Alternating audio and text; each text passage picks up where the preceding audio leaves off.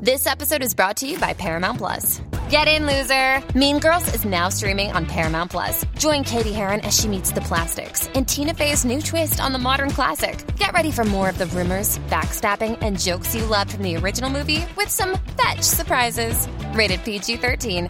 Wear pink and head to ParamountPlus.com to try it free.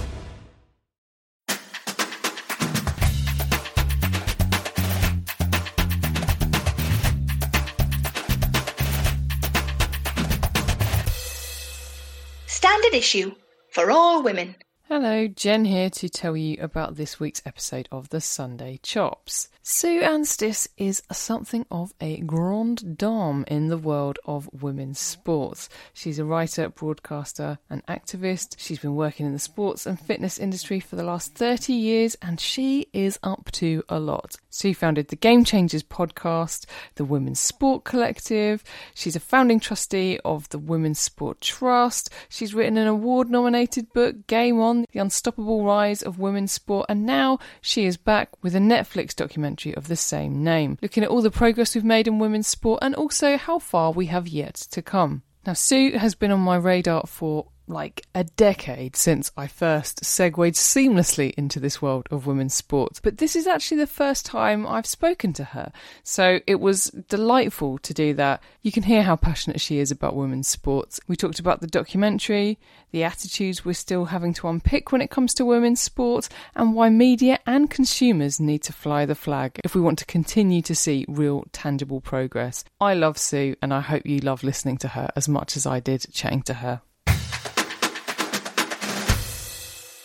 I am joined by Sue Anstiss, co founder of the Women's Sport Collective, founding trustee of the Women's Sports Trust, author, broadcaster, legend, and also director, presenter, producer of the new Netflix documentary Game On The Unstoppable Rise of Women's Sport.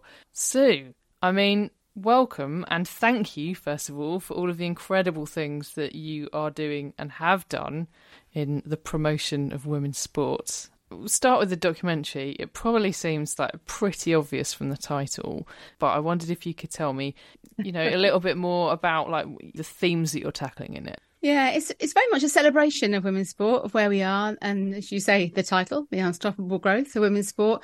But for me, also, it's about what that means for women more broadly in society, women and men actually in in society.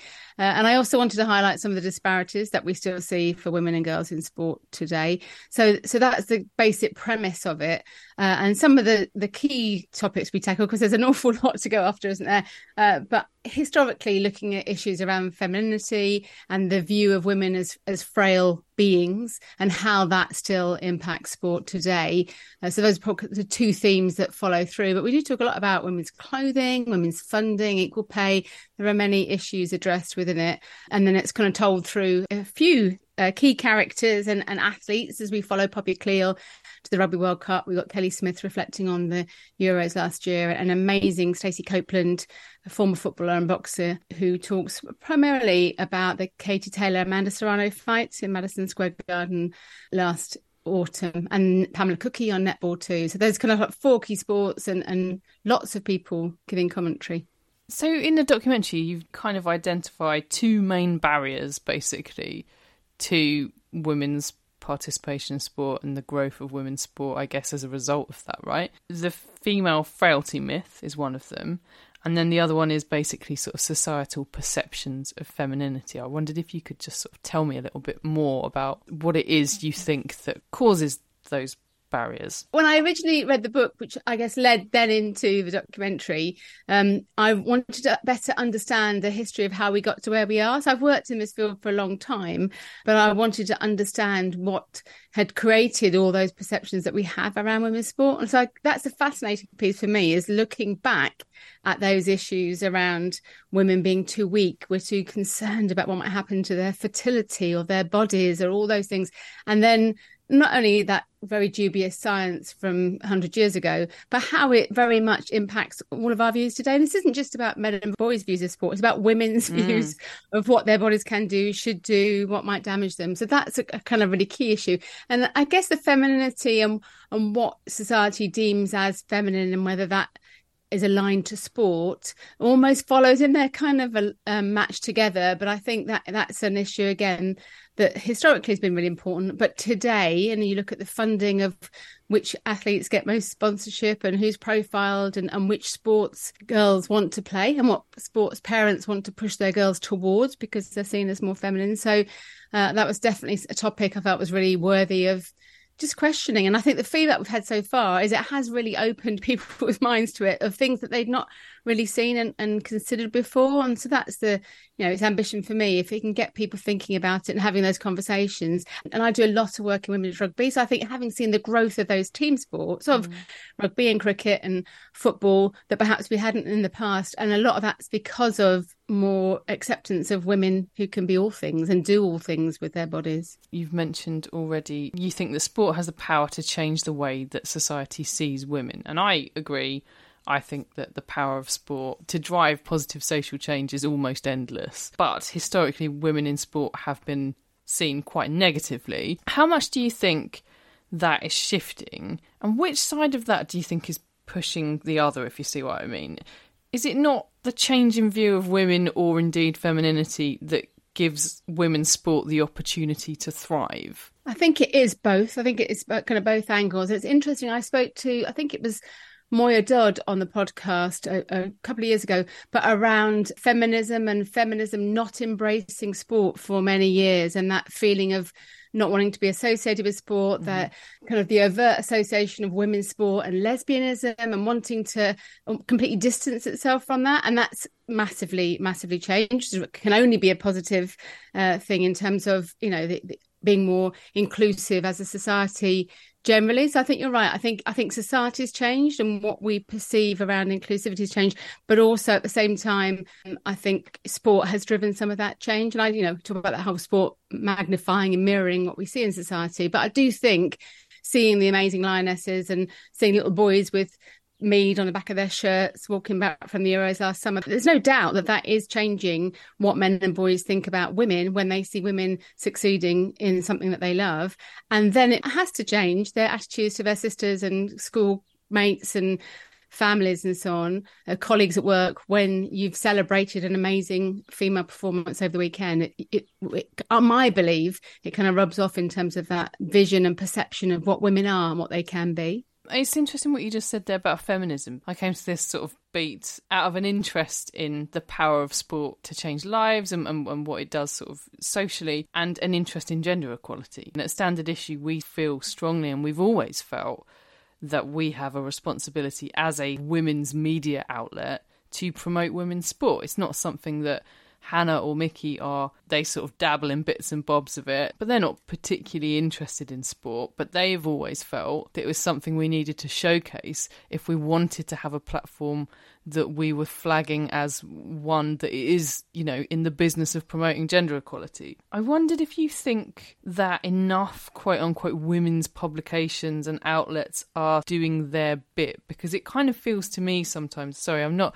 I'm not encouraging you to slag off our rivals or anything like that, but like it seems to me, and I find it frustrating sometimes, particularly as a woman who writes about sport and pitches articles about sport, that a lot of women's publications do not really see women's sport as anything kind of like beyond the lionesses or like what happens to be fashionable in in the moment. Yeah, I completely agree. And I met when I remember first beginning to do more in sport. I worked in the fitness industry for a long time before I came more into the mainstay sport. And I remember talking to a very well known health magazine with the name Woman's in its title, who, at, when we talked about sport, oh no, we don't really do sport. Like it was all about yoga and how your body mm. looked and all those things that are very important too. But actually, sport was seen as something completely different to a whole publication around physical activity. And I think it's the same across many of, as you say, many of the female publications and probably that's all the things we've said in terms of historically what they viewed as feminine and what women want and not thinking that actually that can just as much be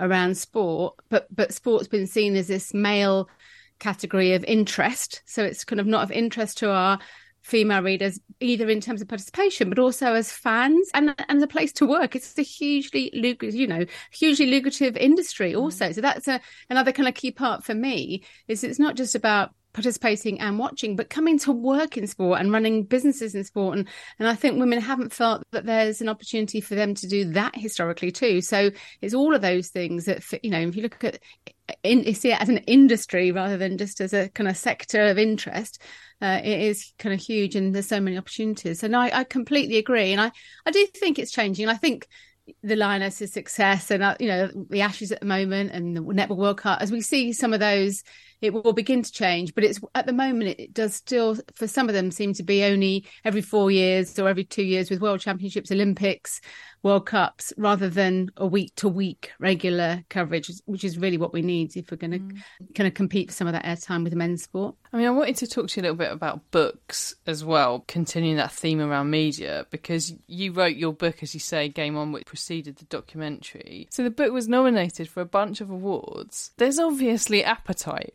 for that kind of thing, right? So I, as you know, because because you've read it and and indeed judged it, I wrote a book about football. It was so hard to find a home for it, and uh, you know I've been trying to pitch a second book about sport, and we've basically shelved it because publishers are just like no one reads sports books by women. We only publish autobiographies of footballers. It's the only kind of sport book that sells autobiographies of footballers or cricketers or, or, whatever. I wonder what you thought about that because who needs to drive that change? Because I, I yeah. talk to my agent about this all the time. I'm like, it's such a narrow view of women of men of what people want how they want to consume sport. It's such a narrow view and i think it really really does everyone involved a disservice i think. But then the point she makes to me is like well what about the responsibility on the people to go and buy the books you know? Like yeah. if they're not buying the books people aren't going to aren't going to publish them. I wondered what you thought about that I think, yeah, I think you're absolutely right. It's many different areas there, and I, it, it, strikes me also, and I have thought about this a lot recently in terms of the, what we do to kind of shift this narrative around the women's sports books. It's very similar to the print media, to newspapers too, in the whole view of actually no one buys the pen. Women don't buy the papers. Women don't buy the papers for the sports pages. Well, they don't because it's not got anything in it that engages or hmm. interests mm. them. So until you produce that, and for as long as you've got white middle class, middle aged men who have been in that space as staff writers, as lovely as they might be, for the last 20, 30 years that write about what they know, for who they know, and all it, it just keeps replicating itself. And there, there won't ever be that shift because we'll just keep assuming there's no audience for it because there's there hasn't been in the past because you haven't given them a, a, product that would entice them. And I think uh, for me, I feel it's exactly the same in the publishing space. Women buy so many books. They buy fiction, you know, they do buy books and they buy books by women. But at the moment, you go into any book, well, you've probably done the same thing. Go to any mm-hmm. bookshop and look at the sports They're shelves, and it's just full of more autobiographies of boxers and footballers and rugby player male all of those too so i absolutely feel uh, so a bit of the onus i feel is yeah those let's encourage the women to tell their stories amazing athletes uh, to help them tell their stories. And some of them are doing that now. But actually knowing how hard it is to find an agent to find a publisher to say and then not get the shelf space in the bookshops mm. or you know, and all that stuff not getting the media newspapers etc to review them because you're a woman rather than a man you know all that marketing that goes around it too. So every stage the awards who makes you know and again it's beginning to change. It's got better in the last few years even the sports book awards but historically, you look at the panelists of judges, and that's been the same makeup of people. So at every stage. So I think it is many different many different things that need to come together. And I think it, yeah, it's, it's not one thing, but all of those little bits need to shift. So the agents of those athletes to encourage those women to say, whether it is ghost written or written yourself, but actually there is an opportunity. But why would they do that at the moment if they they may not even find a publisher, and then when they do, there's not, and they don't believe they're going to find an audience for it. But I know there is, and there is an audience, there is interest in it. It just hasn't changed enough yet.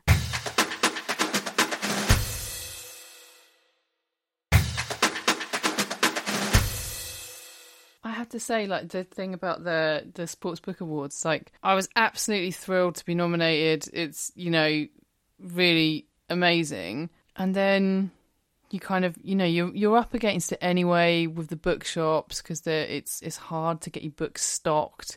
In a Waterstones, especially if you've written what is, you know, superficially at least, a very niche book about a very niche football club. But I kind of thought, oh, great, this is brilliant. Like, I get to have a sticker on my book now, like, people are going to want it in the bookshops. And I went into Foyles in Stratford, in Westfield, after the nominations were made, and there were six women on that shortlist, and there's Carrie Dunn who was also nominated for the, the football book award. I think Ali Donnelly, so for the for the rugby book award. Not one of us was stocked in the sports section of that yeah. massive shop. Not one of us. And I just thought, you know, like what do you have to do? Yeah, like, and how do you have to do? How are people ever going to buy it if they can't see it? I know that whole can't see it, but if they can't see it, they go into those the sporting shelves of the bookshops and they can't see it on the tables and present there. How will they? So who's made that decision? It's someone at Foyles, Water, whoever it is, the retailer that knows that they know best because they know what people buy, and therefore it just it replicates and replicates itself. So it's it's a slightly separate topic. But I went to the Sports Journalist Awards again mm. this year. Oh my god! You know, I came home. I'm just so depressed panel after panel of six white men, six white men, six white men, football writers. It was just absolutely shocking. And they've begun to, they're trying to change. And even at the opening of it, the chairman said, I'd like to apologise for where we are this evening. Like he, he knew it was already awful before the award started. Uh, and they've tried to get more women on the judging. They're encouraging more women to enter. But it, it, again, it's that cyclical thing of like, why would you enter if you've ever been there before? I was sat with a couple of really amazing young women who are coming into the industry. And I kept thinking, how depressing for them to think that's their future. It's just there's no space for them because they're not seen up there as winning. So it is almost there's, there's some areas that are shifting, but areas like that, it's about the people that are incumbent in those roles with those opinions and can I, how hard it is to to change that. And actually, I'm going to bring me back to the documentary, but it's a similar piece. So we we self funded the documentary, so we took that it to every single. Question. Oh, sorry. Okay. No, no, but yeah, like, yeah. how hard was it to yeah. get this so made? Yeah, we decided we want to make it. We went to every broadcast. Actually, we, interesting, we didn't go to Netflix in the first place. It's really hard to find connections at Netflix. But we went to everybody else you could possibly imagine, both mainstream and streaming platforms, etc.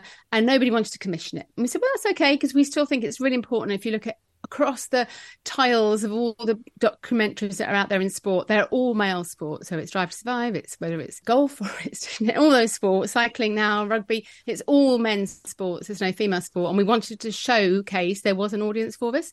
So we went ahead and made it completely self-funded with Fearless Women, my company, and Ben and Jack Studio. And then we touted it around to everybody again after when it was completely finished and done. And loads of interest. People thought it was fantastic. But again, nobody would pay for it. Uh, and then finally, Netflix said yes. And we were delighted because actually we always wanted Netflix in the first place. We kind of filmed it as a Netflix doc with the quality that that was our, always our ultimate ambition. But yeah, I, I, could tell you some of the horror stories. But it's just almost like people saying, oh, it's not, not really for us. You know, says the huge broadcaster. Well, some people in our team quite like women's sport, but it's not really our thing so so just the frustration of um oh, of get, making this no, making this amazing thing.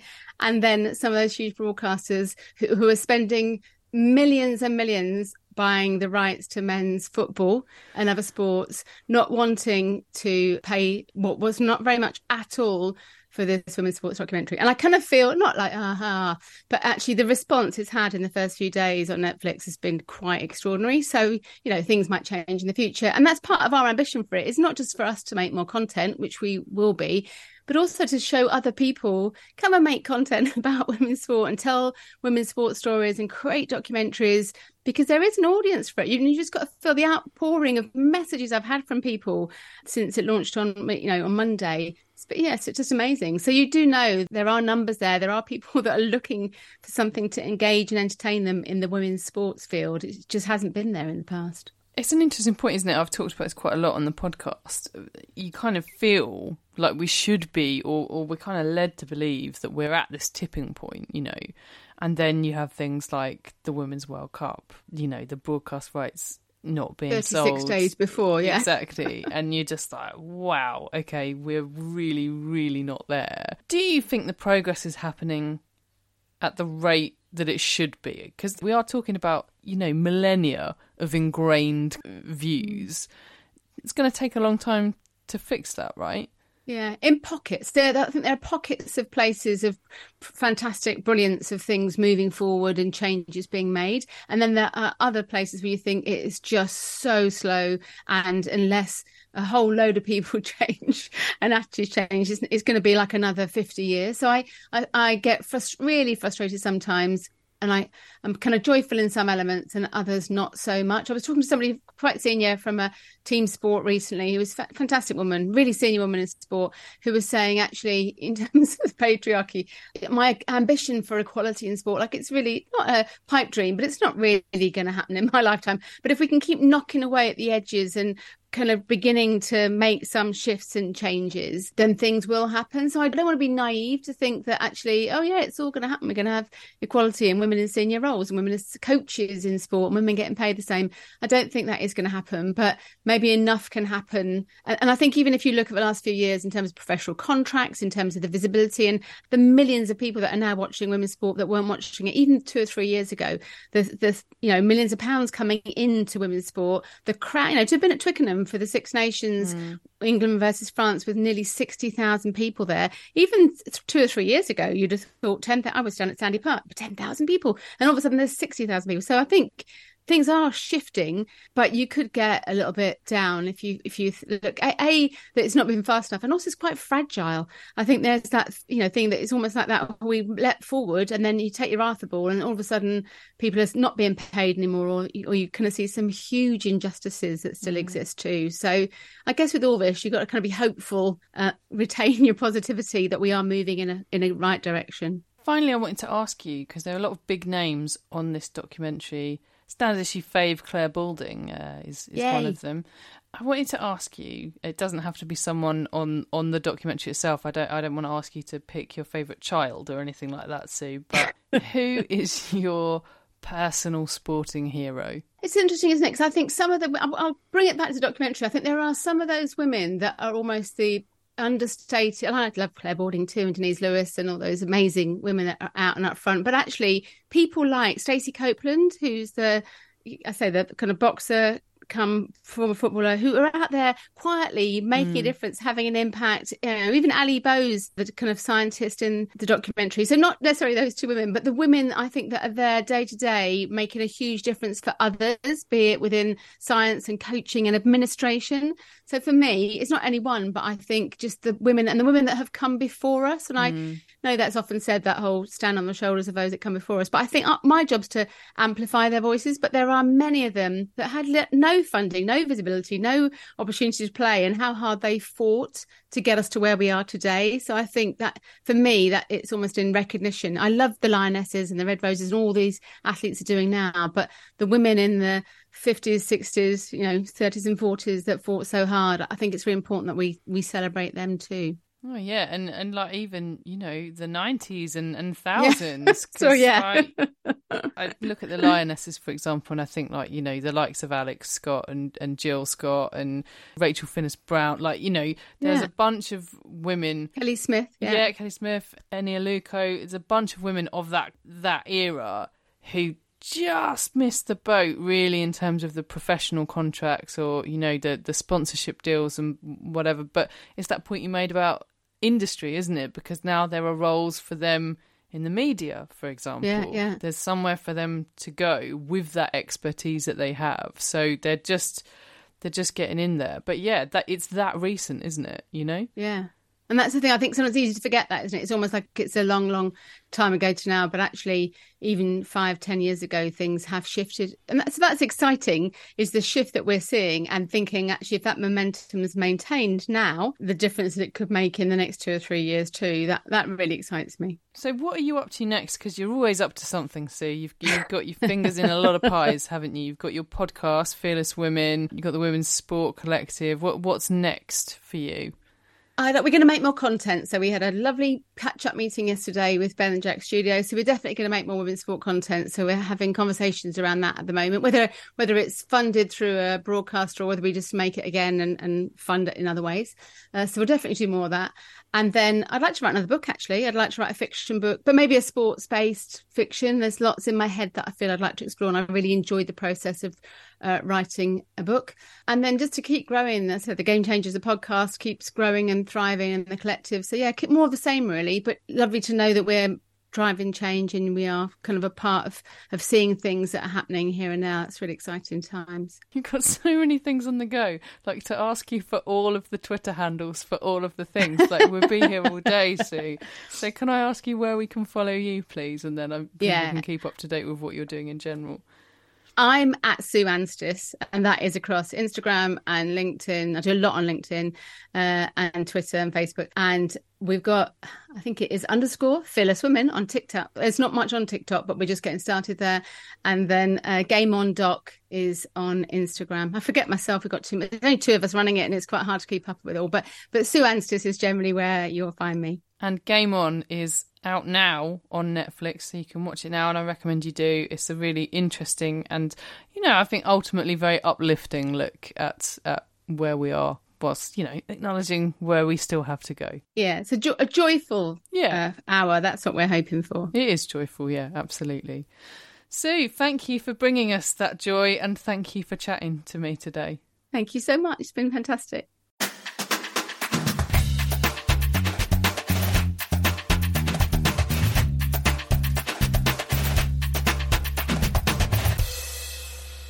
Standard issue for all women.